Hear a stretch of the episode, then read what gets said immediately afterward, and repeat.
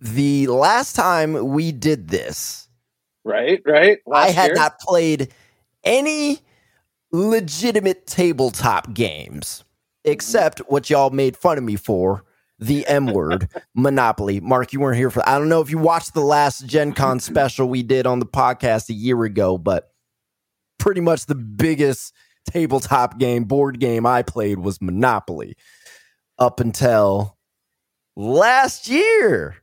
I played I played one game and I and I would have played another one, but I came in late. I went to a friend's birthday party and they were having a board game night. And so one of the games that they played, which I was really interested in playing, I just didn't get the chance to, was Tsuro. So uh does that does that name sound familiar? Uh, Tsuro with the dragons going. Uh, Yes. coming across the Oh board. yeah, yeah, yeah, yeah. Yeah. Great game. You know, if we're talking just in terms of number of games played, Monopoly's probably the greatest game of all time. Uh, we're talking the number of times people have played it. So, uh, Oh, okay. probably a hot take. That sounds like a hot take because I got grief from Mike and Rob last year. We were we were pretty brutal. We were pretty brutal. I, apologies, Anthony. Apologies. Uh, Oh no. But I'm I did make up all. for it. I sent you a copy of Cat in the Box. You did. You did. But I also played another game, which I found fantastic. It was called Mysterium, which to me felt like Clue Advanced. Oh, that game is so much fun. Oh, Oh, yeah. it's so good. I was like, this Mysterium is fantastic. Absolutely one of my favorites. fan great freaking tastic. So that's the one I played. So between last year where I played zero and this year I played one, I'm already improving. Baby steps. You're a Heck- heck tabletop yeah. expert. Yeah, Yes. yeah. It's, I, I'm going to be sending you some review copies any day now. I don't know about that. I got games to play, so video games to play. I do have one confession for you, though, Mike. Yeah. I, I still haven't opened Cat in the Box yet. It's it's Mhm. still shrink wrapped, but it's been sitting next to me this whole time. See, the problem is, I only have two people in my house who can actually play a game. I got a toddler. I got to keep that thing away. Right? I don't want her eating nothing. And then this game, it says uh, special rules for two players. So I I, I brought it actually to my friend's birthday party where they were playing board games, but we just didn't get to it because we were playing Mysterium until one one o'clock a.m. So, uh, That happens. That happens. yeah, yeah. Totally, totally understand. So at least I have something to play this year. And I will probably go to another board game night at my friend's house. And so I will at least have played two tabletop games. I'm making progress, Mike. You should be proud of me. I'm very proud of you, Anthony. I'm Thank you. very proud of you. Uh, now we just need to accelerate that. Let's do it. What's next? So, uh, what? what- Actually, Mark, I think you and I need to discuss what game are we bringing back from Gen Con for Anthony because he needs. Uh, that's kind of the thing I'm going to do from now on. As long as we Oh, do we this, go. Anthony, I'm going to send you a game. So, as as a, as a special thank you for taking the time to host the tabletop team on your podcast. Yeah. Happy to have you all here. So yeah, I'll take it. So yes, whatever whatever you guys decide, uh we'll certainly happily receive it. And uh I, I do have friends I can play with. I just need to find the time. So Well, it sounds like we need to find a good game for you and your wife. it's a great point. Yeah. Yeah. Um, she's not much of it. So her, her background is, I guess, more video games. She's a Sonic lover. Uh, we played Mortal Kombat together. We've played Borderlands together. She loves like a little loop based kind of stuff. Uh, we've played some Street Fighter together. We've played some Halo, actually. Firefighter mode is what we play. So her thing is she's just kind of everywhere. Um, more co-op esque, not necessarily multiverses type of stuff, unless it's Mortal Kombat or Street Fighter, just because she has background in that. So I don't know what that tells you about the kind of taste that she has and what you can extract from that, but there's some info for you there. Let's see what you come up with. Mike, it sounds like uh, maybe the new Unmatched set might be in Anthony and his wife's future. They like to yes, but that fighting is. Oh, oh. Well, you mean the co-op one, the uh, Tales to Amaze? That or uh, or one of the I didn't Marvel even think stuff? of that, so that's a great idea. Yeah. Um, or even It's just not the out two-player yet, though. fighting aspect. Yeah, I- I would, I would, I would go that or or something truly co-op. Uh, I was also thinking Dice Throne might be a good one. You know how to play Yahtzee, right? Yeah. Dice Throne is basically Yahtzee, but you're playing superhero characters. Your dice are triggering off abilities on your board, and you have cards, d- uh, your own special deck of cards to augment that. Super easy, super fun, and it's basically Yahtzee turbocharged. Okay. That sounds interesting. I'm not much of a tabletop player, although I I do uh, I have enjoyed what I have played, but I am excited to see how much tabletop is growing. It is getting past the niche kind of feel that it has and it seems like I wouldn't say it's necessarily mass market in that way yet, but it is certainly becoming more pervasive with the general public, at least a little bit more. And that's really cool to see because, I mean, board games are cool. So I, I would actually go further than that. Uh, I think the tabletop market is transitioning into the mainstream right now. Uh, we're seeing the beginnings of it, and I actually think one of the releases we're going to talk about in a little while is going to contribute a lot to that. Um, but uh, but honestly, I don't remember the the specific numbers, but last year one of the biggest game companies in the in North America, Asmodee, I called them the E3 or the uh, EA of the tabletop industry because they've been notorious for gobbling up smaller publishers and smaller design shops, much like E3 did many many years ago. Um, they they their profit uh, last year was on par with EA's profit about ten years ago. So it's happening. Like they're they're the numbers the numbers are there. Uh, I don't I don't think that a lot of the industry has really kind of matured enough to that level, and it's it's we're kind of seeing fits and starts, uh, and I'm I'm including the tabletop media sphere. So, um, but I, I mean, this is something I've been predicting since I took over uh, as tabletop editor in chief at Gaming Trend, and it's one of the reasons why um, the mandate I have for us on tabletop at Gaming Trend is to kind of take the same approaches that we took towards video games uh, since we started the site 20 years ago. This growth, I would imagine, probably comes with a bit of trepidation because you know, with growth and all that comes the the the the seeking of money and usually the I wouldn't say the the downfall of quality, but certainly there are more products that would be less good as a result of it. But on the flip side, it usually means there's more in general, which means there just will be a number of more good products that just come out in general because people want to make more stuff and it's an industry more people want to be a part of which means more stuff that comes out and a lot of that will be good Well, and and like not only that, but the diversity of the kind of games that are coming out now, the the different themes.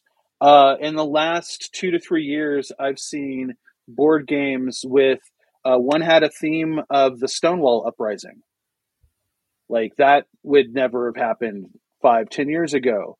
Uh, we've got uh, one of one of the I think one of the most important games of the year uh, that we have an interview of the designer up on our YouTube channel, Tori Brown. Uh, she designed a game called Votes for Women, and the theme is basically a historical conflict resolution game um, about the suffragette movement, and it's very educational and it really kind of pulls out the teases out the history and a lot of the stuff that I've never even heard of. Um, it's stuff like that is happening. Um, so there's a lot of really, really amazing, amazing games that are are coming out these days, uh, and amazing themes. Um, I think there's even a game where the theme is about strippers. yeah, I'm surprised that has just happened. yeah. Well, you know, um, uh, you know that's that's a good point.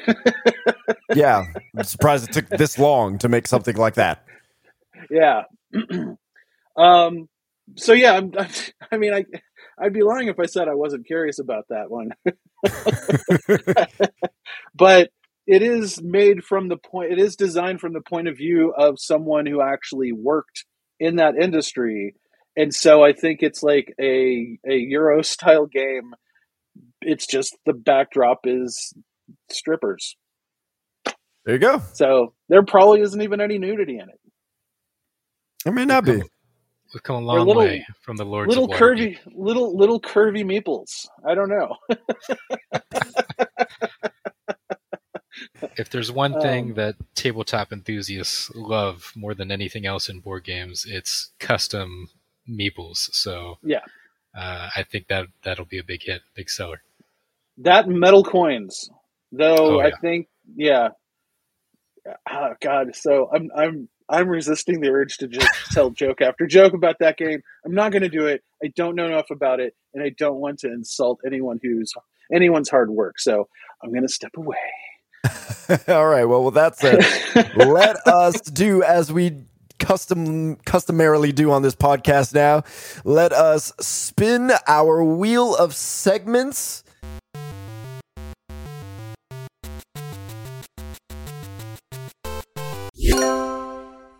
Thanks to Awaken Realms, Call of Duty is actually uh, going to be a board game, and we've uh, seen it twice now, and we're going to get uh, a really in-depth look at it at Gen Con.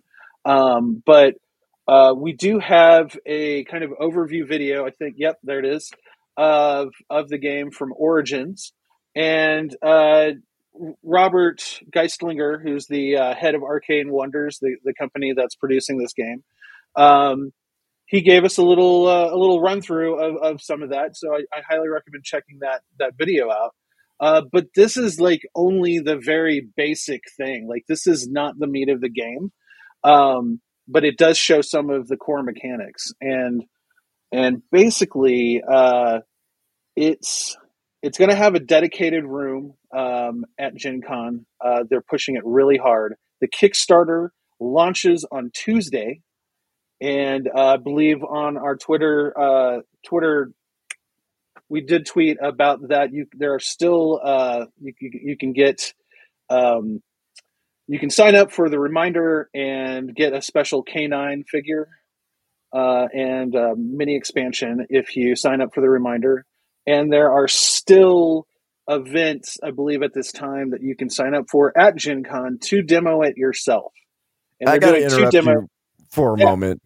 Yeah. One of the biggest games ever has a Kickstarter for its board game. How does I don't understand how and why. Well, let me let's let's rewind a bit and let me let me tell you about Kickstarter for board games.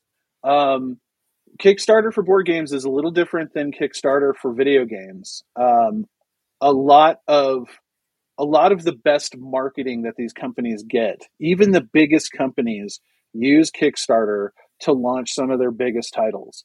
And it's not about whether they can finish making the game or not, or trying to to scrape up the money to to you know print it up.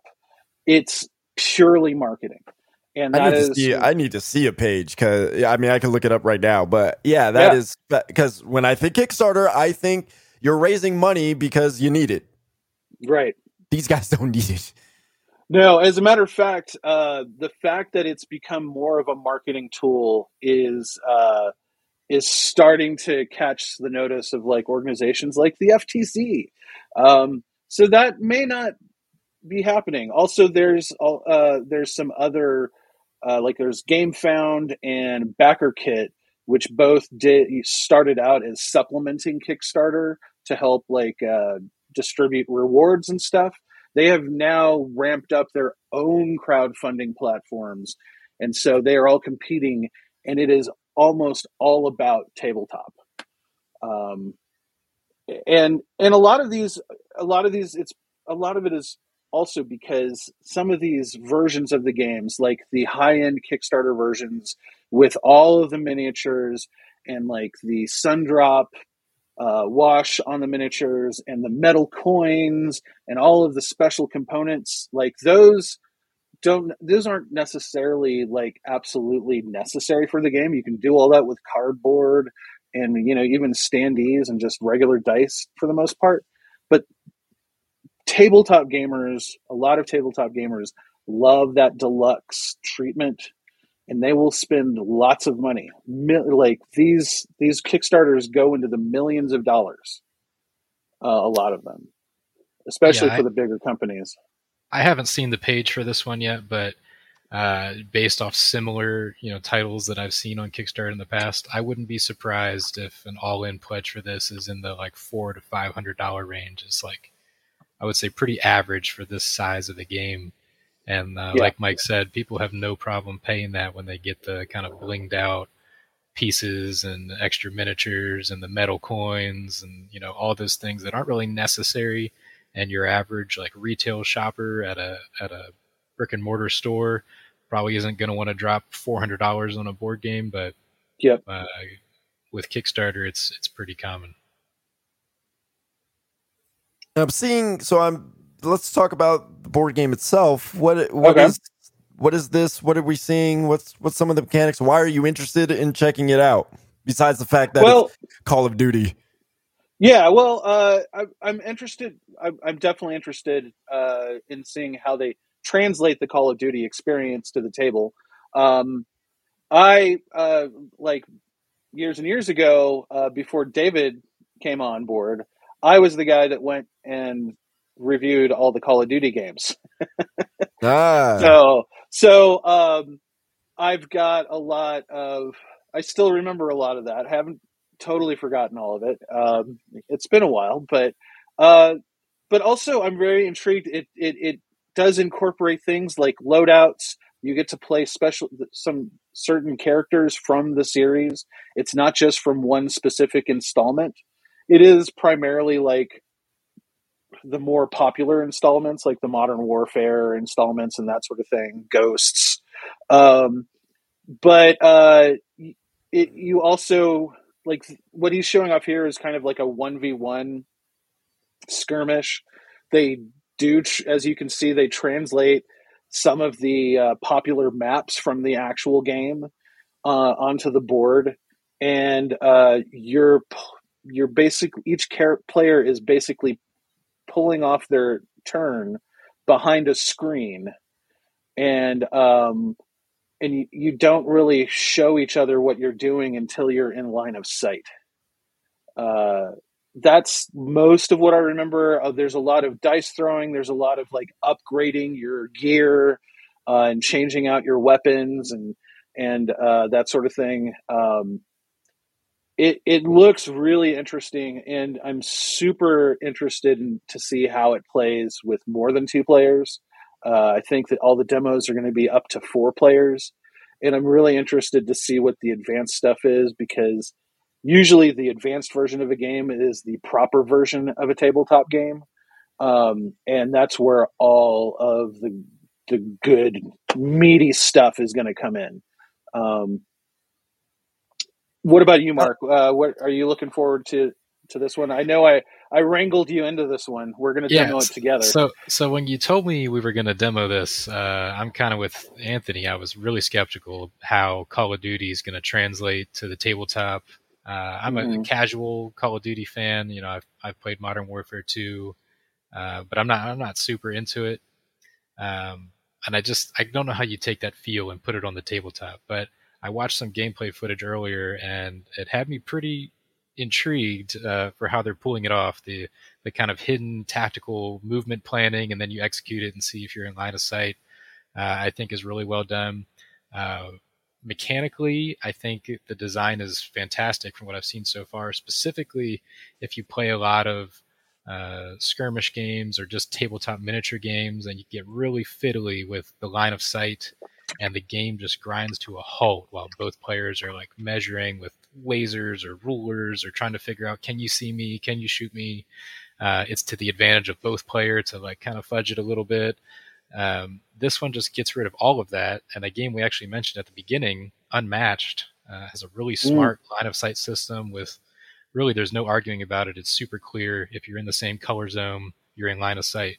And this game does the same thing except with colored lines. I so didn't realize that. If I'm if I'm on a red line and you're on a red line, we can see each other and fight. So it just keeps the gameplay flowing, really fast combat, uh, which you need for a Call of Duty board game if you're going to try and do that. Uh, the other thing I really liked is the dice that you can kind of see in the video here. There's different color dice that are do different things, whether you're trying to go more defensive or more aggressive or make your weapon do more damage. Um, you get to choose whatever mix of seven dice you want to roll in your attack. Uh, so you could go all aggressive, you could go all defensive, and it really simulates, you know, when you're playing the video game and you come up on a player, you're making that decision. How am I going to engage this player? Am I going to, you know, try and, you know, use cover? Am I going to go to the ground? Am I going to sprint right at him? Um, all those things that you, you know, are fun in the video game when it's really fast action. Uh, I think they're doing a really great effort at trying to put that on the tabletop. Now, we'll see when we we check it out, but right, I'm uh, way more interested now than I was when you first mentioned it to me. I'm actually more interested based on what you just said. Yeah, great. so, Same. Yeah, it, it, it, strangely sounds more tactical than actual Call of Duty. It sounds yeah, more yeah. like I don't know. I guess more fast paced Rainbow Six Siege or something. But um, there's a board game yeah. for that too. Is is there a board game for Rainbow Six Siege? Maybe. Yes. I think it oh is. my! Think, yeah, pretty sure. Siege specifically. Uh, there or just Rainbow Six. There's a Rainbow Six Siege board game in production. Yes. Wow. That's what it is. Yeah, I knew that was happening, okay. So wow. Okay, uh, we'll, we'll, we'll see that one eventually. Hey man, there... there's a Skyrim board game out now. Skyrim has made that. it. Yeah, they, it's made it to every single platform. They possible. There, there will be guarantee it some like crazy Mario board game. I'm sure there's been plenty of Nintendo's kind of board games. There will be like a very specific like super promoted Mario board game after all this Mario madness. So the whole video game translation from game to board game yeah, I, I, I imagine that will be a thing as tabletop continues to grow and they want to snatch some of the video game audience with oh, yeah. them. Yeah, we're we're definitely seeing that. Uh, you mentioned uh, your wife and you playing Borderlands. There's a Borderlands board game. Uh, they're gonna have, oh, there have, is. they're gonna have yeah, that at Gen Con. Here I here I am. surprisingly, I'm here for that surprisingly, as big as Nintendo is, I don't see a lot of Nintendo games. There's a Nintendo Monopoly. There is. I have that at my job. Yes.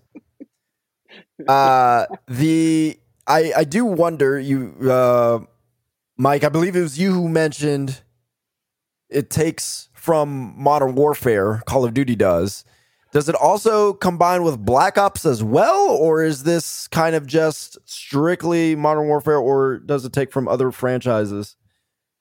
Um, I think franchise. Pulls, I mean, other stories. Yeah, I guess. I, I, think it pulls characters from across the franchise. I don't okay. know exactly which ones, um, because the General Shepherd there. Yeah, oh, you've seen we we got Ghost and we've got Shepherd.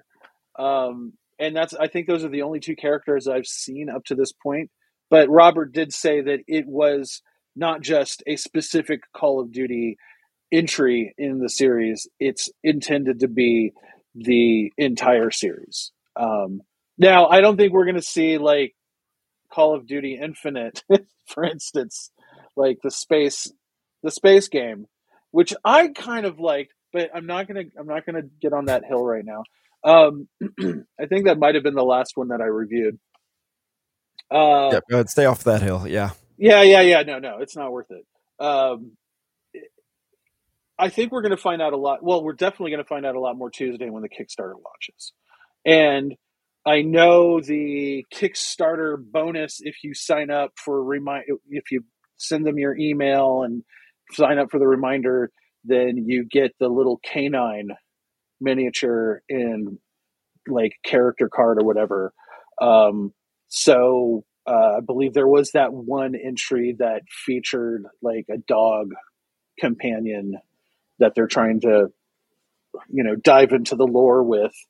Um, but but yeah, I mean, I, I believe Robert. I think I, I bet it's going to be across the entire franchise, and I bet there's going to be a lot of like add-ons and expansions that that you know flesh that out even more for that big all-in pledge that Mark was talking about earlier.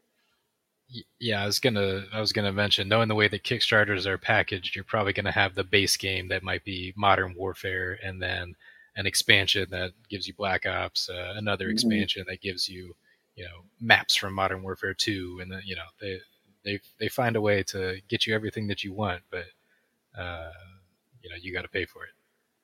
Man, oh, that's that's that that's business model sounds so familiar. I don't know where I've heard that well, from. so so here's the big difference, though, Anthony. For when you when you get an expansion of a Kickstarter, you get it with your game usually. Like the public gets those expansions months, even years after after you when it goes to retail. But usually, if you do like a big all in pledge or like get a, an expansion a la carte, you get it right away. So they front load those expansions big time. That doesn't make me feel bad. Like I, I, can't imagine like anybody who's on the outside of tabletop interested in getting into something like this, and they hear that oh yeah, if you go with the Kickstarter, you just get everything up front. But if you wait, you got to wait maybe months right. for the thing that's already finished. That sounds shady to me. Uh, well, can you can you imagine? Let's let's yeah. imagine that in video game terms, right? Like if if I don't know, let's say Starfield had some expansion ready to go and you did like some special payment plan that gave you the whole thing just up front. But if you waited until the game came out and you had to wait a few months to to get the thing like that, mm, it's weird. Yeah yeah, the the FOMO is definitely, I, I think, a deliberate strategy with with Kickstarters. Yeah. Uh, it's yep. it's intentional, uh, but fortunately, they haven't found a way to put seasonal battle passes into any of these tabletop games yet. Yep, we do have our there. equivalent of horse armor, though. I will tell, I will say that.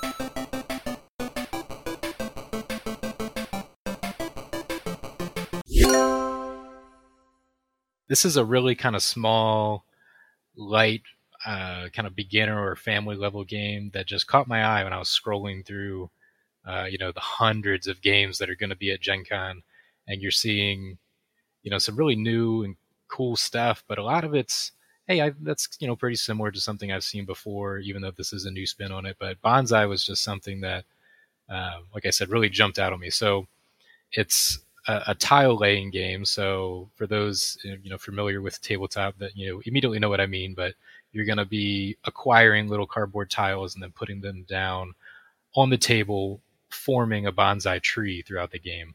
Uh, it's got some card drafting uh, as the mechanism for acquiring the the tiles and for playing the tiles and you're you're placing the you know the wood and the leaves and flowers and fruit really just crafting your own tree that's going to be different every time you play. Um, and for me personally, as I've kind of matured over uh, about ten years of tabletop gaming, I've I've gone really towards the super heavy, super strategic games that take half a day to play. Uh, I just recently moved away from the the game group that I was in and now I'm finding new players that uh, are not they're not for, sophisticated for, enough for you. uh, we'll say they're not ready for those types of games. So they're still no, playing no, Monopoly. No, no, no TI four, Mark. No TI four. No, yeah, no Twilight Imperium uh, in my near future. So. Yeah.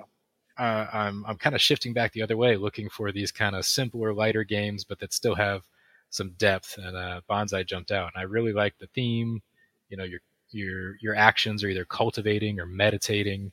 You know, you can craft your tree, or meditating is when you draft the cards, but you're you're thinking about you know how you want to build out the the tree on future turns. So I think the theme just comes through really well. It looks beautiful on the table when people walk by and see these kind of trees that you're building as you play the game. Uh, I think it's going to be a lot of fun and something that I can introduce my family to and these kind of people that aren't used to, you know, big complicated games. So wait, are you building a three dimensional tree?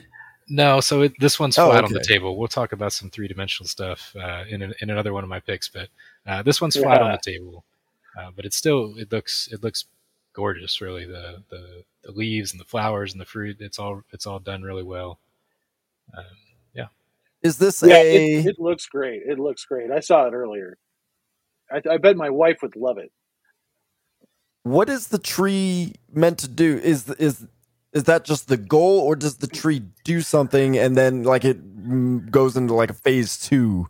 Yeah, yeah, I should I should explain that. So you score points based on the position of the tiles. So every leaf is worth a couple points, and then the flowers are worth points based on the number of exposed sides. So you you don't want to close the flowers in; you want them to be on the outside of the tree. And then the fruit is worth the most points, but it has kind of stricter placement requirements. Uh, so you're scoring points based on how you place the tiles, and then there's bonuses for whoever has you know the most flowers or the most fruit or the biggest tree, uh, different things like that. I imagine there's probably like a card that a random card that you get at the beginning of the game, beginning of the game that has like a special point condition by the end of the game, like a, a mission so, kind of thing. So that would be very common, but this game actually takes a kind of a unique approach to that, and all of those kind of special end game point things are right on the table at the beginning of the game, and you can just pick one. Ah. But that depth he's talking about, you you you thinking but, thinking ahead before the game even started yet? Yeah, yeah. The, That's the, a pretty standard thing, even for for for games of of lower weight. They make it unique in that you could choose at any time, but they're they're split into three colors. So if I choose the have the most flowers, I can never oh. have access to the have the most leaves or have the most fruit.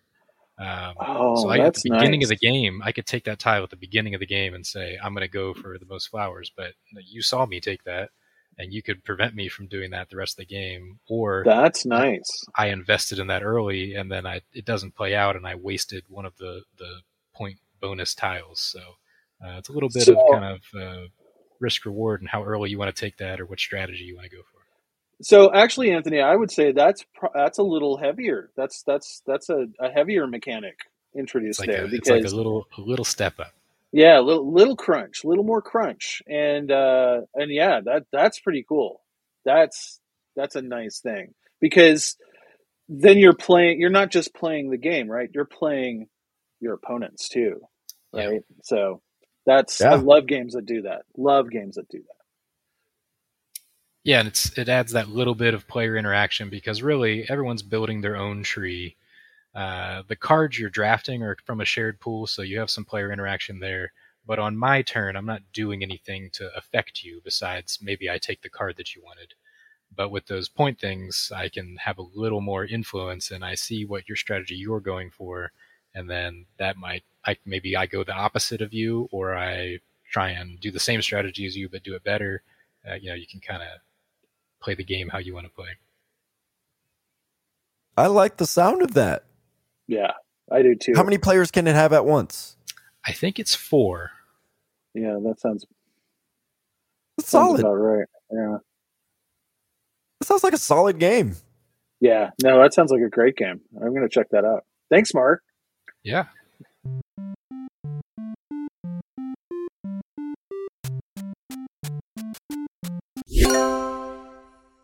I'm a huge Star Wars fan, so uh, I'm I'm reversed here. So as you can see in the background, I've got a Star Wars board game right behind me. I've got my Millennium Falcon Legos. So uh, I'm one of the probably annoying types of tabletop gamers that thinks you could take any game, put the Star Wars theme on it, and it's better than it was before. uh, so I saw this. I saw Star Wars. I had to check it out. Um, so this is from Fantasy Flight Games. They are a big name in the the card game kind of area of tabletop mm-hmm. games.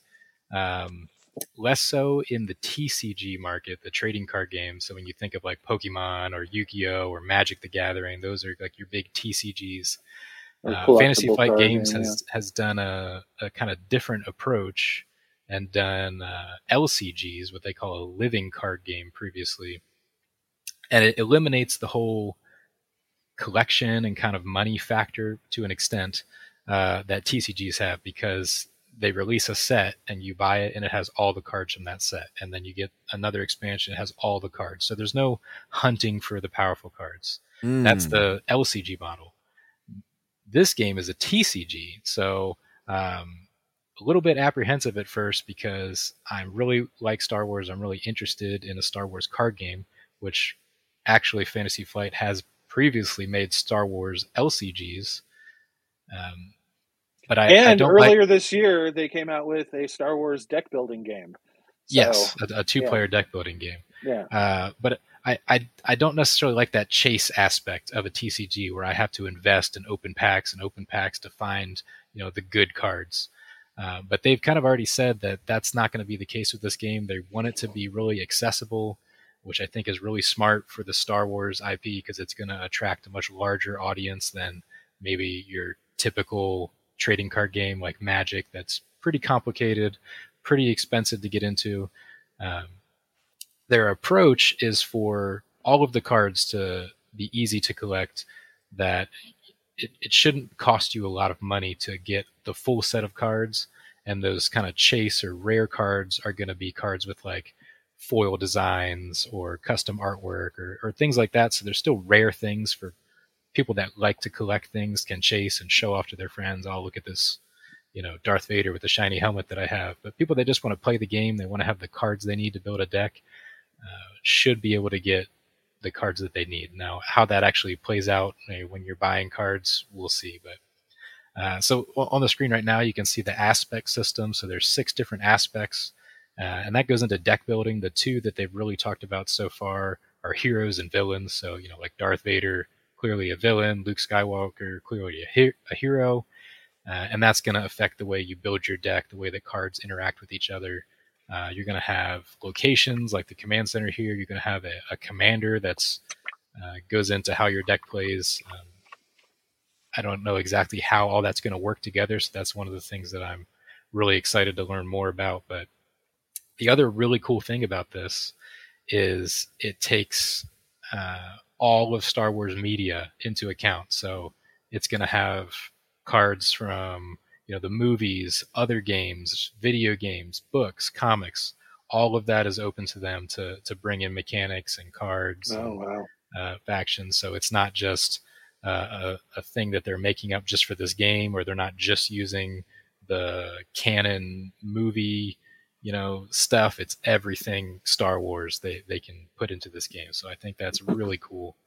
Uh, and it looks like they've done all new art too because they do ha- they do have a lot of other star wars licensed games yeah. Uh, like outer rim and even like the uh the miniatures games like legion and uh, uh x-wing um though i think those they spun those off independently anyway, a lot of those games in the past have used the same art assets.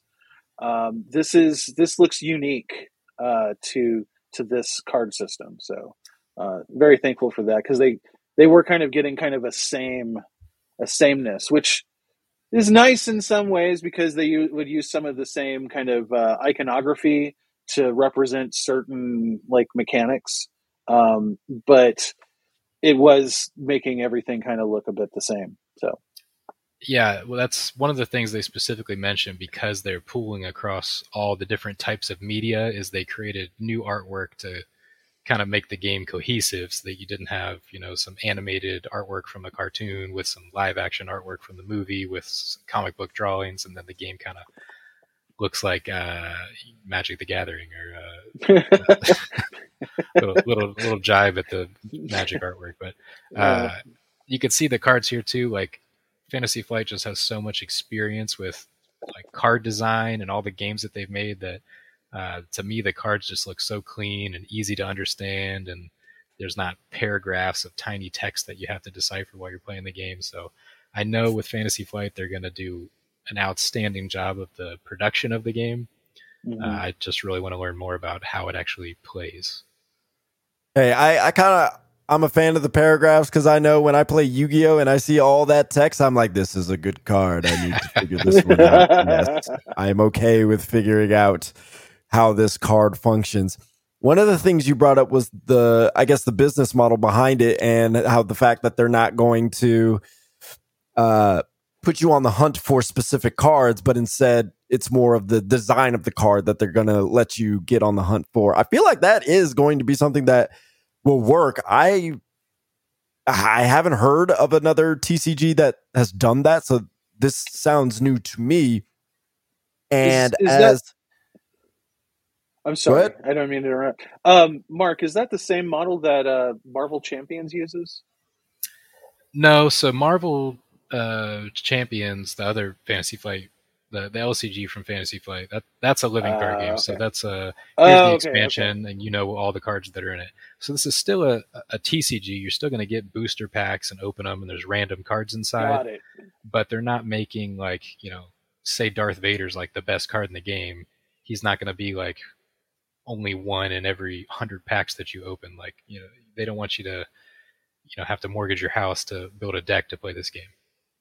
So it's kind of like a foot in each, like a foot in the the Magic style game and a foot in the Marvel Champion style game. Kind of combines the best of both.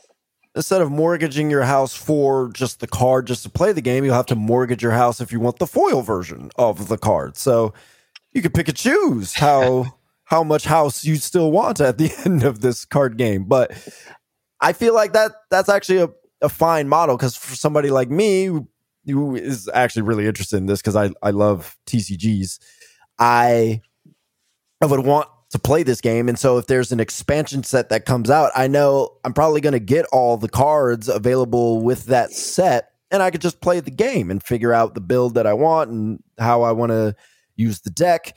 And if I happen to get a foil card or a shiny or whatever the case may be, yeah, that's cool. That's nice. I'd say I have it, but I'm not going to be looking for it. But there are other people who will just because they like collecting things and they want that kind of thing. So I think that's a, a nice happy medium that more TCGs should should do. Yeah, for sure. And uh, like, I, f- I feel like Magic the Gathering. It's obviously it's a huge game that tons and tons of people play, I think it's very hard to get new people into that. Uh, you know, Yeah. I've never played Magic, and I never want to play Magic because it's it's just so much. I know how much it costs. It's just not something I want to get into. Uh, I tried to get into uh, Flesh and Blood, which is a relatively new TCG that plays very differently from Magic, but you still have that aspect of the the cards are pretty expensive. There's certain like super rare cards that you want to be competitive, you have to get this card, but you got to go buy it at an online card shop for 60 70 dollars or much much more depending on the card and that's just not appealing to me. And with the really wide appeal of star wars making it more accessible in that way i think is a really smart move from fantasy flight I think it's a smart move in general because I, I feel like TCGs in general as a physical medium are falling off because games like Hearthstone or even Yu Gi Oh! Duel Links or uh, the latest one they do, Masters, whatever, I forget what it's called. But as a Yu Gi Oh! player myself, that game has mostly transitioned to a digital medium and has found a ton of success. And the hunt you do is within the game itself. And so you're not spending as much money and you still get that experience of, ooh, I kind of want to, you know, build the deck. I know I got to hunt for cards, which I admit has an exciting feeling to it. Um, very loot boxy in that way. But uh, as a physical game, it's it just doesn't make as much sense anymore to do it that way. Yeah, and I think you know we're going to talk about another card Yeah. game here soon, but I think Yeah. there's there's probably like five or six TCGs that are going to be at Gen Con. It it, it seems like uh, every popular IP is getting a TCG right now. Now, how how far they'll last, if they you know they can That's the question. stand the test of time, we'll see. But I feel like Star Wars and the one we're going to talk about, you know, Disney Lorcana, have a have a big chance just based on uh, the theme Oh, and yeah. the IP in general. I can guarantee you if they have a, a a model, business model, payment model, whatever you want to call it, that is more accessible than something like Magic, where a lot of people are pushing Mhm. back on how expensive Magic is at this point, even players who have been playing Magic for a long time. If it is strategic and it has the right kind of depth, people will absolutely move to something cheaper and that rewards them for spending money how they choose to spend their money, which Star Wars Unlimited sounds like it's going in that direction. hmm yeah with with so much lore uh, within the star wars universe and you know everyone's seen the movies and looking at this yoda card right here like i can play that yoda card and in my mind i can picture exactly yoda and the way he moves and he talks and how the card's going to interact with you know a stormtrooper and what yoda would do to that guy versus uh, I, I don't want to keep bashing on magic but uh, it's easy. It, it's it's easy. So something like you know, a wizard throwing a fireball at a dragon, like it's just not as exciting to me uh, as kind of the magic of Star Wars.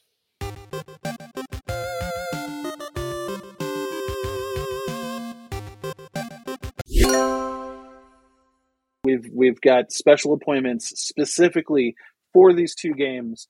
Uh, they're both uh, from from very very good game designers. Uh, we'll, we'll just I'll just jump into it. Uh, the first one I'm going to talk about is Luthier. Um, Luthier is made by the guys who made the game that's on my shirt, Distilled. Um, just to give you an idea of what kind of uh, game designers I think these people are, Distilled is on my short list for Game of the Year this year. Uh, it's probably the one game that I've played more than just more times than any other game this year so far, and it's a blast. It's the theme is about uh, basically making spirits and like you're making like vo- certain types of vodka or whiskeys and that sort of thing and it's it's just has a really interesting card mechanic in terms of how you distill that spirit um, we're going to have a review up of that game uh, probably within the next month uh, so i don't want to get too too far into the weeds on that but their very next game is called luthier and it's about making string instruments um, Oh. so uh, I'm gonna I'm just gonna read from uh, from the description on Board Game Geek. Uh, using a new com- unique combination of hidden bidding and worker placement, uh, players manage resources to craft various musical instruments in their workshop. We're talking violins, guitars, pianos, anything with a string. That's what luthiers uh, traditionally were the makers of. Um, each player chooses how to balance improving skills across multiple tracks, unlocking specialized worker abilities and other bonuses. Uh, the choice to concentrate on varying gameplay strategies and goals, such as musical performances.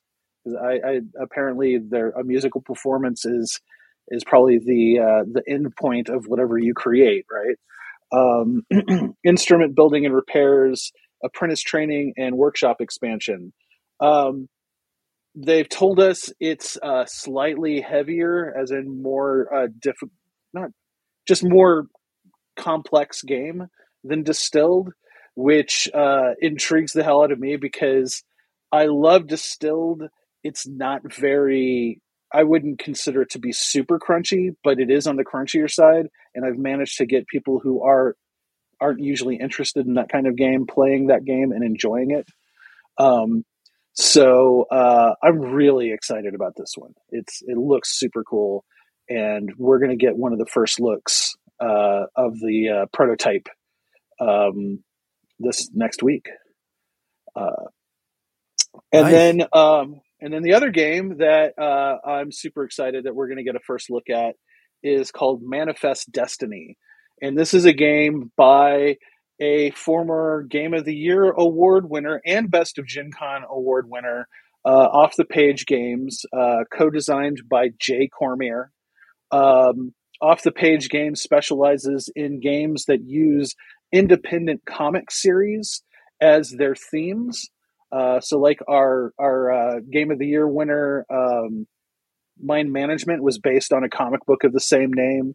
Uh, our Best of Gen Con award winner, and I think was one of the ones that we talked about in the podcast last year, was Harrow County, uh, which is also yeah. based on a, on an excellent comic book. Um, and the one thing, like every time Jay tells me about a new game that they're working on, I'm on Amazon ordering the comic because the comics themselves are amazing. And Manifest Destiny, the comic book, is about the Lewis and Clark expedition of history. Hmm. Only it's a little twisted. Uh, it's they basically go through scenarios where they encounter like cryptids and strange creatures in the unexplored uh, wilds of America back in the day. Um, and that's what uh, that's basically what Manifest Destiny, the game, really hones in on. It's a cooperative game that has you taking turns exploring, which is the whole point of the Lewis and Clark expedition, right? Uh, using logic to deduce where things are that you need to complete missions or uh, vanquish the creature in that scenario. Um, it, the game will come in chapters, with each chapter representing brand new components and ideas for you to solve. Uh, one level has you searching for the hive mind of a giant sentient plant, while another has you using deduction to make insecticide before the giant insects lay their eggs inside of you. Um, I yeah, I've I've so I haven't actually read this comic yet. I've ordered them and I'm going to be reading them on the trip. nice. But uh, I've paged through it. It looks great. The artwork looks artwork looks great, and um, I did. I also did actually get a chance to play test this game already because Jay reached out to me uh, last month uh, to uh, run a play test virtually, and um, it played really cool. Like it's it looks like something that you could play solo or uh, with another person. Um, and as a matter of fact, I think the playtest I did was a solo game. He was just guiding me through it, uh, and and it was fun. It was fun. It was in a very very basic form. I'm curious to see how it's uh, how it differs from the virtual version that he showed me uh, last month. Um, but we're getting uh, some special time with that and we're going to get to look at the final production copy of Harrow County, which uh, should be shipping out to backers soon. So, oh, yeah, excited about both of those. Real stoked. Um, don't be surprised if you hear about both of those from Gaming Trend again, uh, especially right after Gen Con. Uh, I would expect nothing less. Yes, considering indeed, indeed. you're checking those out. yep. Yeah, that that sounds um, awesome. Uh, I love alternate history with uh, you know adding in supernatural elements, like cryptids and things like that. So uh, I definitely want to check that one out.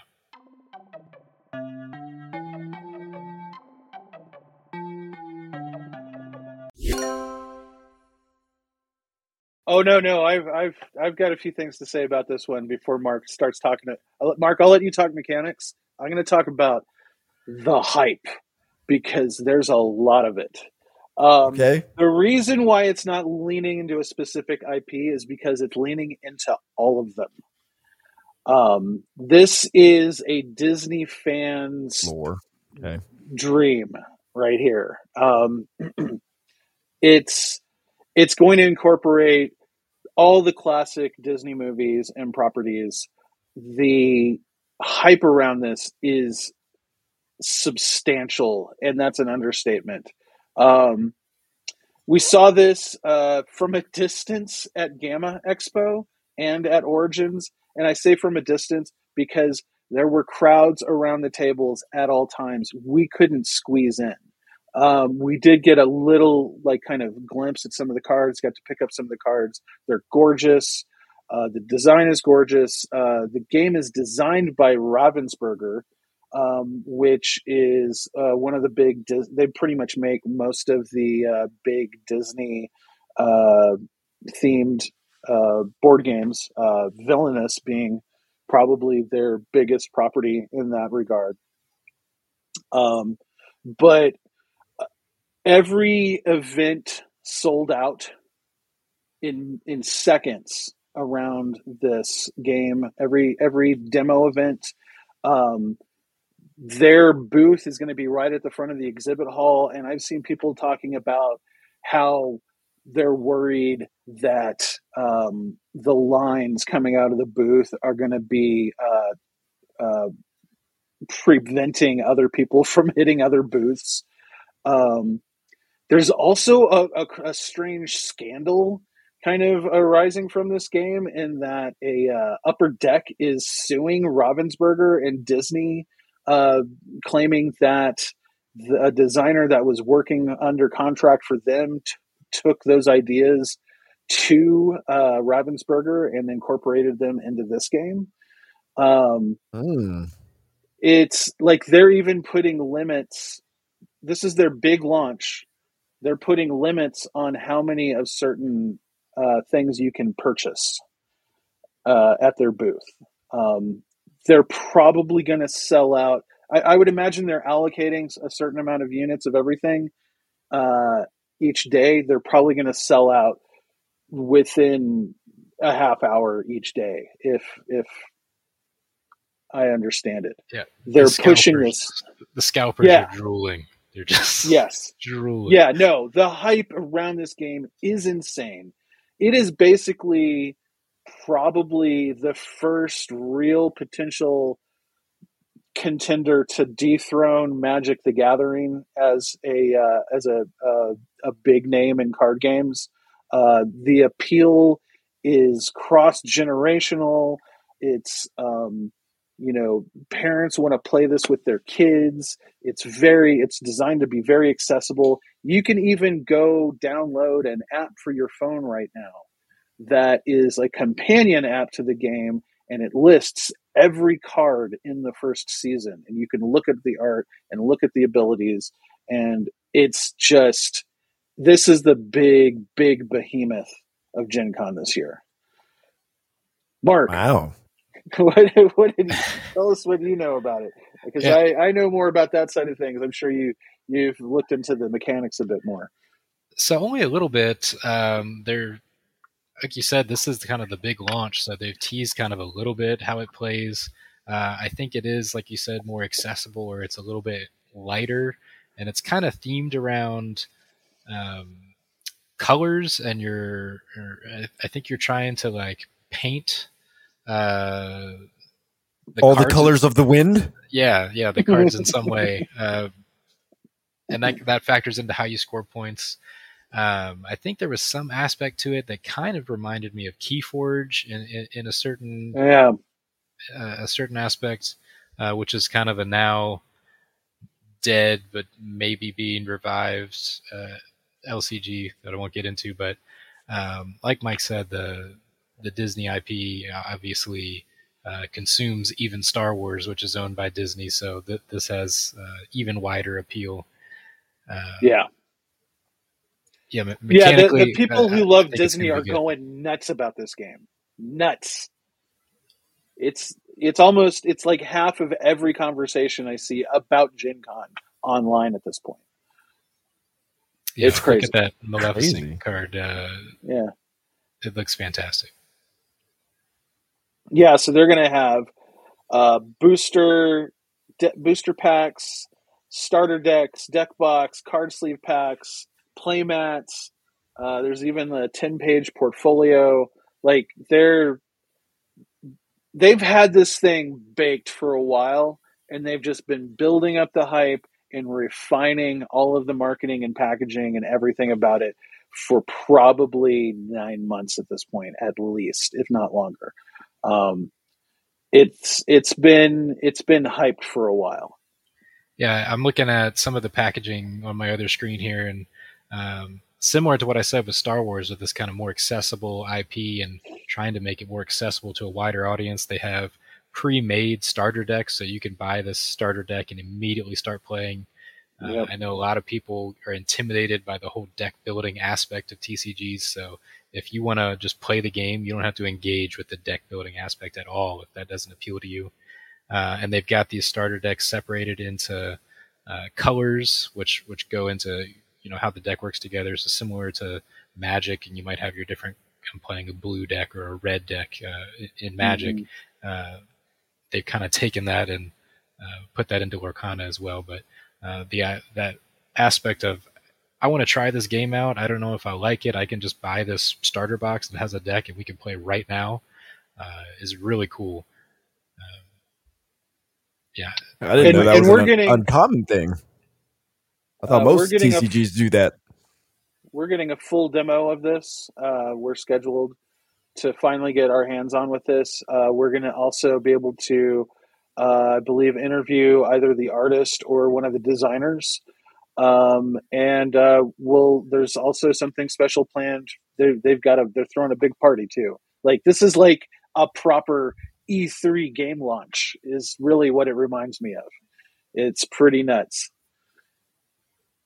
Yeah, and I, I think we've really seen uh, in the last year or two a big rise in these Disney themed games that are like serious yeah. games.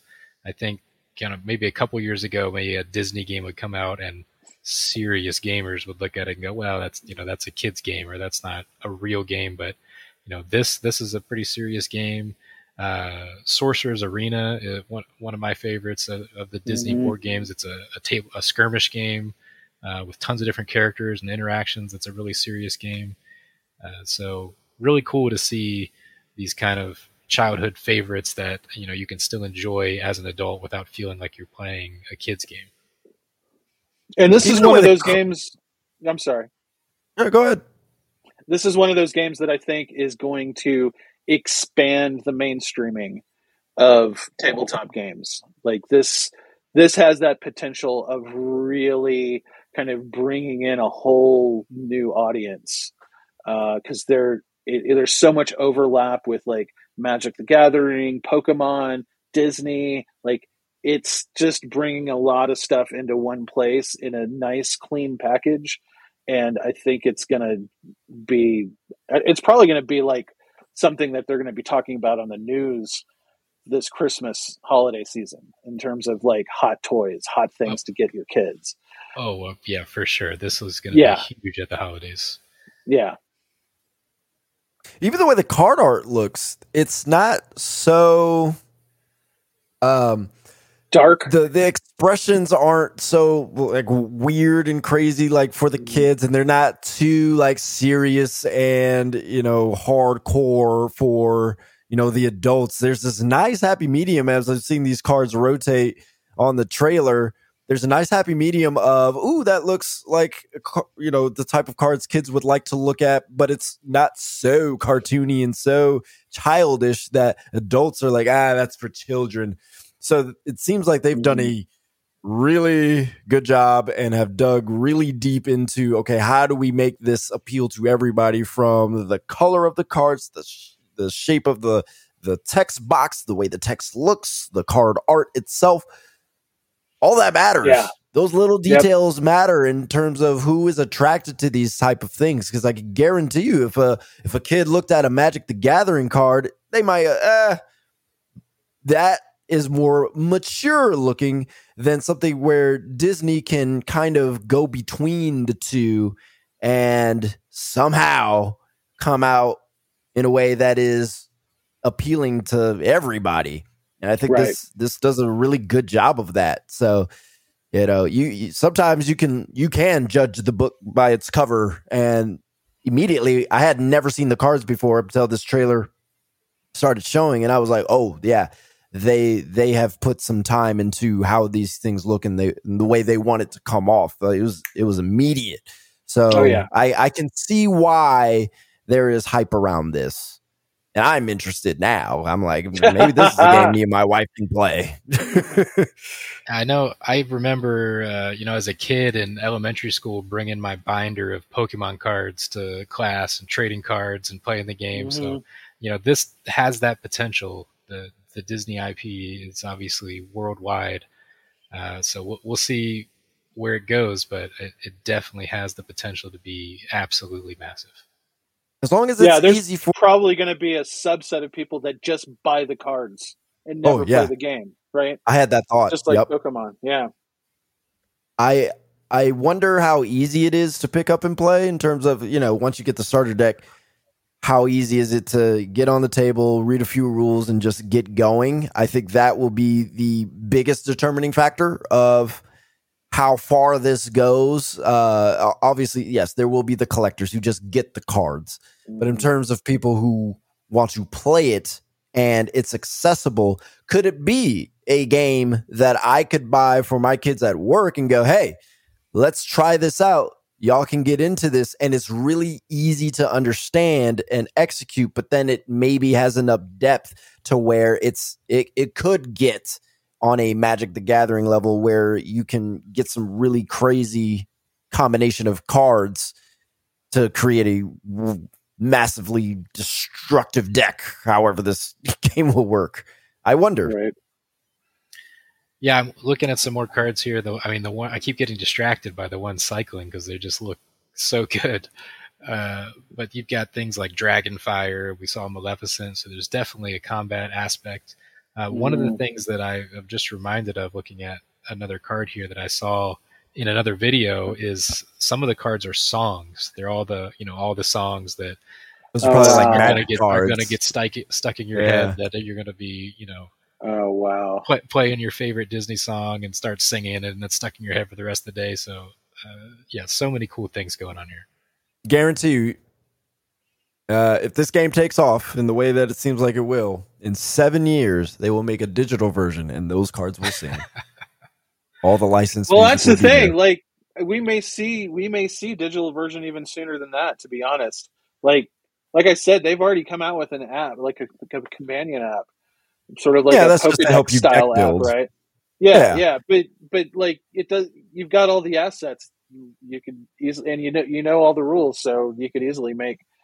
I, don't know. I, I'd be surprised if there wasn't a strong digital strategy that they're going to roll out within like a year or two, uh, because it seems like this this leans in that direction as well. So I, I, I don't think you release a game that has this much hype and you've put this much time into and then digitize it that quickly. I just I don't think that would be the case because you know there's going to be expansion sets. They're going to lean into Marvel. They're going to lean into Star Wars. Uh, they're going to well, they're into going by seasons, so it's going to be there's going to be seasons. I don't know how long those seasons are going to last, but um, they have also said that they're not going to retire seasons. You're always going to be able to find uh, yeah the cards going forward. So as you should. So yeah, Yeah. if they're going by seasons, however long those seasons are, which sounds weird in a card game sense, but if that's what they're going by, there's no way they're going to digitize this thing in the first two years. There's zero chance because that'll cannibalize their their physical base. It's just much easier to play unless digitally. their base is bigger than we expect, that's what I'm. That's the point I'm getting at, right? if they expect there are people to digital double dip, versions. There are digital versions of Magic the Gathering. Yeah, but Magic's been around for God knows how long. Yeah. Like it's already been established. Yu Gi Oh didn't get its digitized version, and even that was like a speed version of it until, you know, 12, 15 years later. So Yeah. we're talking about within the first five years. I just don't see that happening. Not for not for this. Even I am like, ooh, I'd love to get a few of these physical cards. We'll uh, we'll revisit that.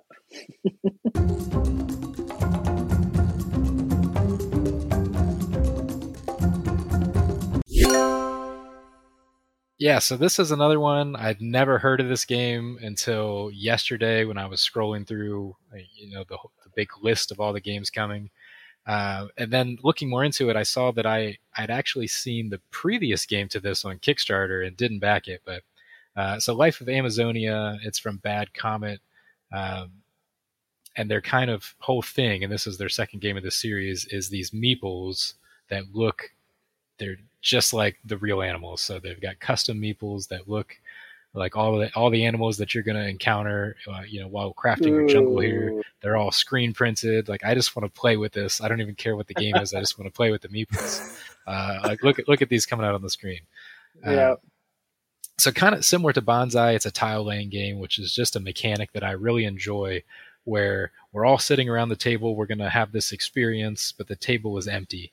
And then at the end of the game we've all created something that's going to be unique every time you play and that whole idea is just fun. Uh, you make the game as you go, and then you score points, you know, based on how you made your particular thing. So in this one, every player is making their own, you know, Amazon rainforest or jungle, and you're trying to, you know, pair different types of animals together based on these cards um, to, to score points.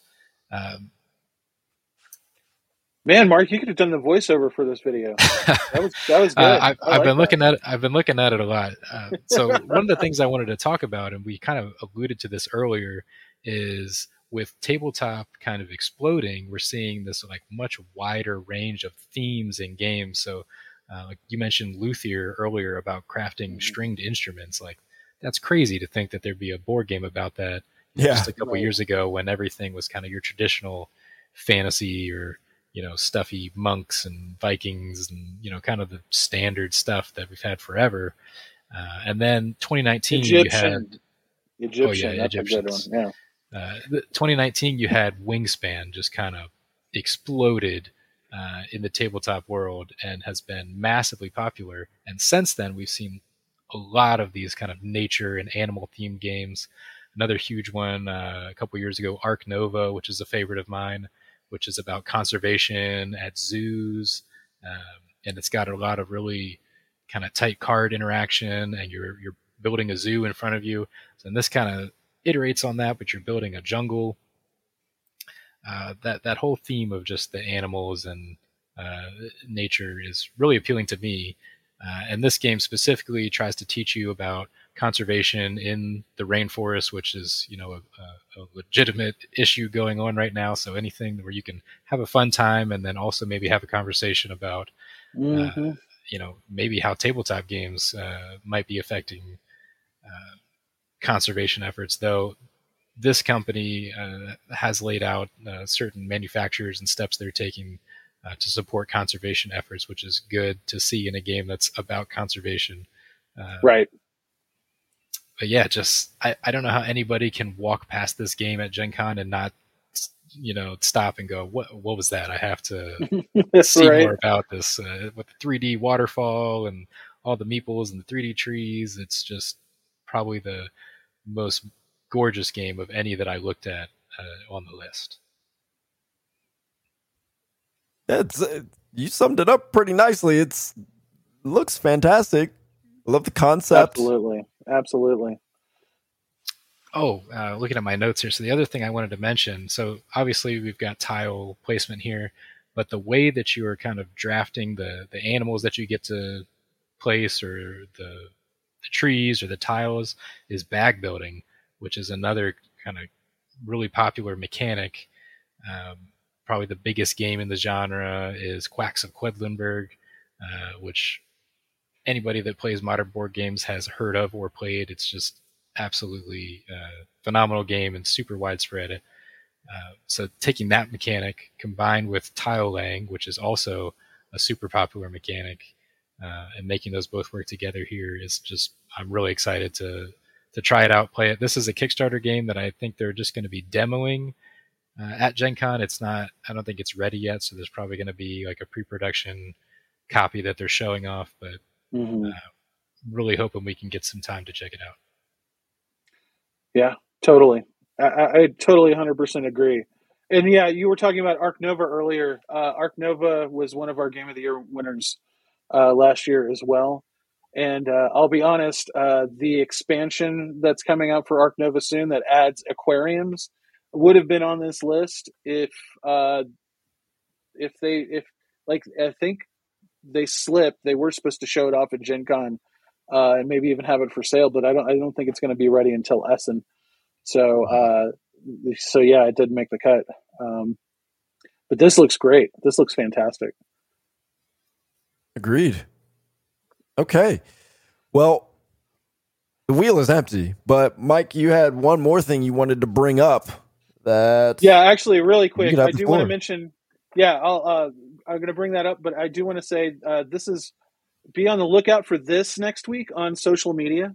Uh, we're going to be uh, giving out some awards to some of our favorite things that we see at Gen Con uh, this year. We do this every year, and we'll have an article up. But this is what the uh, the actual award looks like. It's all nice and shiny uh, and fun like that. Um, so yes, be on the lookout great. for that. Um, and if you're at the convention hall, obviously uh, you'll get to see that hanging up in the booths um, as as the the convention goes on. But um, there is a special thing that I'm doing uh, not only as a representative of Gaming Trend, but also as a representative of a, uh, a new initiative that I've been kind of spearheading called the uh, Ethics in Tabletop Media Initiative, or ETMI. You can uh, find out what that's all about at etmi.org. Um, but basically, uh, there's a lot of things in the tabletop industry that have been kind of converging. It's another part of this maturation of the industry, and and uh, an indicator of how uh, tabletop media in particular hasn't matured with the industry. And um, there's been a lot of ethics questions. Um, there's been some scandals. There's been, uh, in, in, in uh, about two or three weeks ago, the FTC um, even came out with new guidelines for people who review products like games. Um, that they're going to start uh, making sure that publishers and media adhere to. And that's the uh, focus of the panel that I'm going to be on Thursday at noon. Uh, it's going to be at the uh, Gen Con TV stage. I will be there with a couple of members of the GAMA board, as well as a, uh, a high up uh, person from Asmodee, which is a, a huge uh, game company that we talked about earlier. They own Fantasy Flight and a few of these other companies. Um, but it's a really big, important issue. And like the whole reason why I formed this initiative is because I've uh, I've seen what I saw what happened, you know, 10, 10 plus years ago with Gamergate, and um, how the idea of ethics in gaming journalism impacted uh, the trust level in uh, our readers, in publishers, in the people that work together in this industry. I've seen a lot of parallels, and it's got me like kind of uh, PTSD'd out, right? So, uh, sure. that was not a very pleasant experience. So, this is me getting a little proactive and trying to um, get media people on board, publishers, and then just restore some faith with our readers and viewers uh, that consume our content. Um, so I'm going to be talking mean, about. Talking that. about things like uh, conflict of interest issues? Like... Absolutely, disclosures, okay. um, everything. Uh, things that would make this... us distrust what we read on the internet when it comes to tabletop coverage. exactly, exactly. Okay. Like you know, uh, there's there's like a, a, group of people based on like overwhelming positive coverage of certain games that will just think that that reviewer was paid to come up with a good review, and sure. unfortunately, there are reviewers out there that do that, and a lot of those people don't. A lot of those reviewers don't even know that they're doing something wrong, and so this is about getting people on the same page, and more importantly it's going to have a, a, a, bigger impact now that the FTC, that the government has gotten involved. Um, so if you see me at the con or if you see me at that panel, I'm going to have these lovely stickers to hand out. And this is the, the symbol uh, I designed for the initiative that um, my hope is that this becomes a symbol of that trust uh, between uh, what we do and and the people that consume our content uh, and the publishers that look to us to help them get the word out about their games. Um, the so, tabletop seal of quality. Yeah, exactly. That's exactly what I'm going for.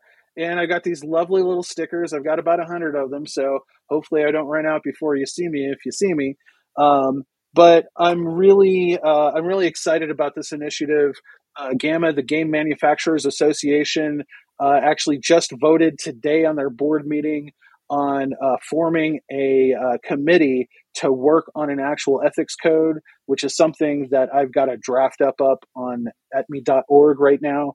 Uh, I'm working very closely with them. I'm probably going to end up being in the committee uh, just based on the discussions that I've had.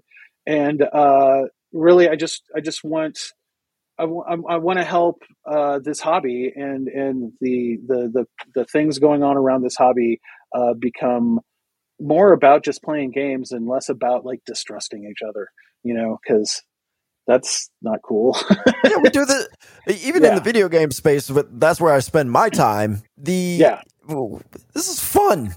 Like all of this yeah. is is fun, and I, I, totally get that people do rely on people like us, uh, you know, especially in big sites. I'm just you know IGN, GameSpot, all the you know these places where you you, uh, you want to get something that either you know validates how you feel or you mm-hmm. genuinely don't have any feelings and you want to get a direction on where you want to go and because these things do cost a lot of money people want to spend their time with it you do want to have something where you are not basically promoting the thing and mm-hmm. passing it off as criticism so right.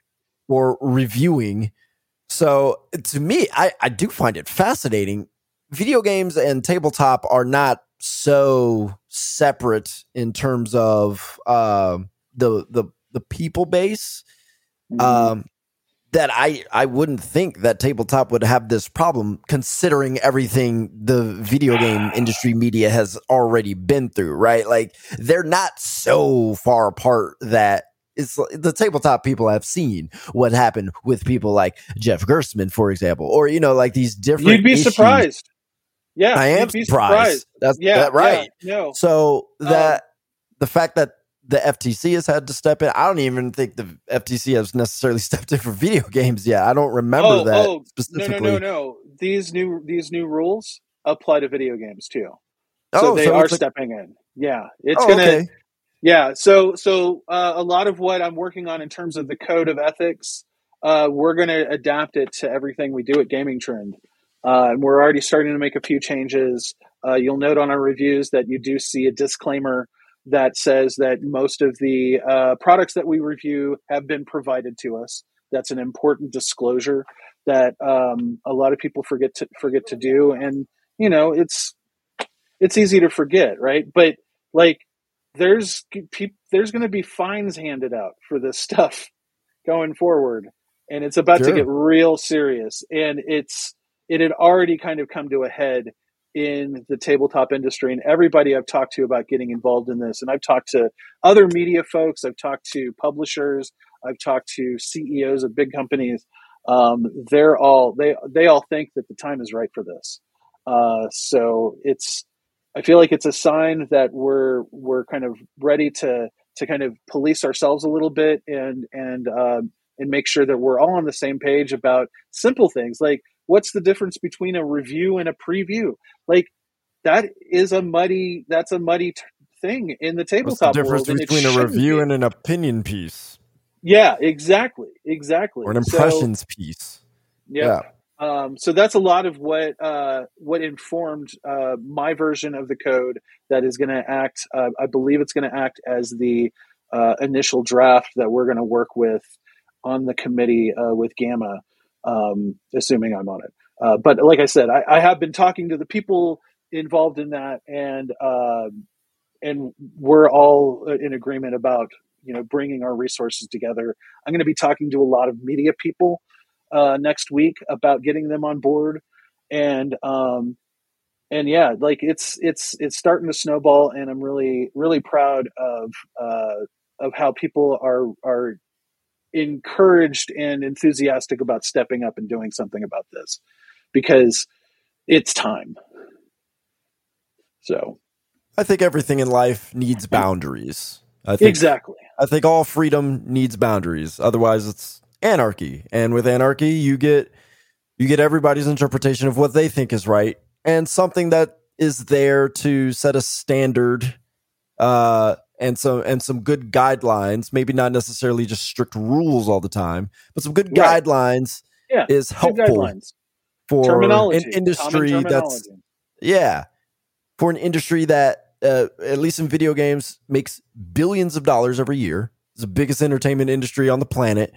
And in tabletop, it's a growing industry. And so Yeah. anything that needs growth needs some healthy boundaries to keep it in check. So yeah, this sounds great. So yeah, Tuesday, uh, Thursday uh, at noon. Um, it'll be uh, right out in front of the uh, gaming hall uh, as you're headed towards the exhibit hall. Um, check it out. It'll also be live streaming to Gen Con, uh, Gen Con's Twitch channel.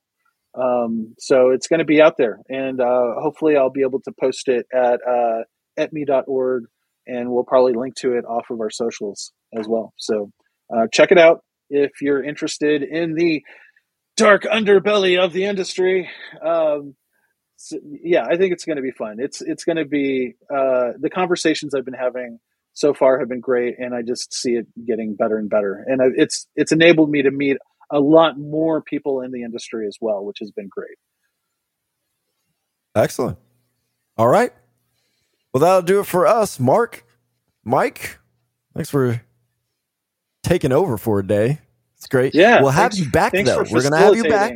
Oh yeah, post Gen Con to discuss what you guys saw and uh, anything else that you experienced while you're there, in case there were a few more things. Uh, I know there's six of you, so you might be able to come away and just have some more explanation of a few other games as well. So I'm looking forward to that. It's always fun to have you guys on, uh, mix things up a little bit on this podcast. Oh, yeah. Yeah, this And- was and a it- lot I- of fun.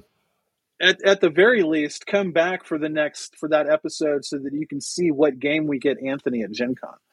Oh, that's I will be surprised. I I don't even know what you're going to come back with. All right. Well, that'll do it for us. We will.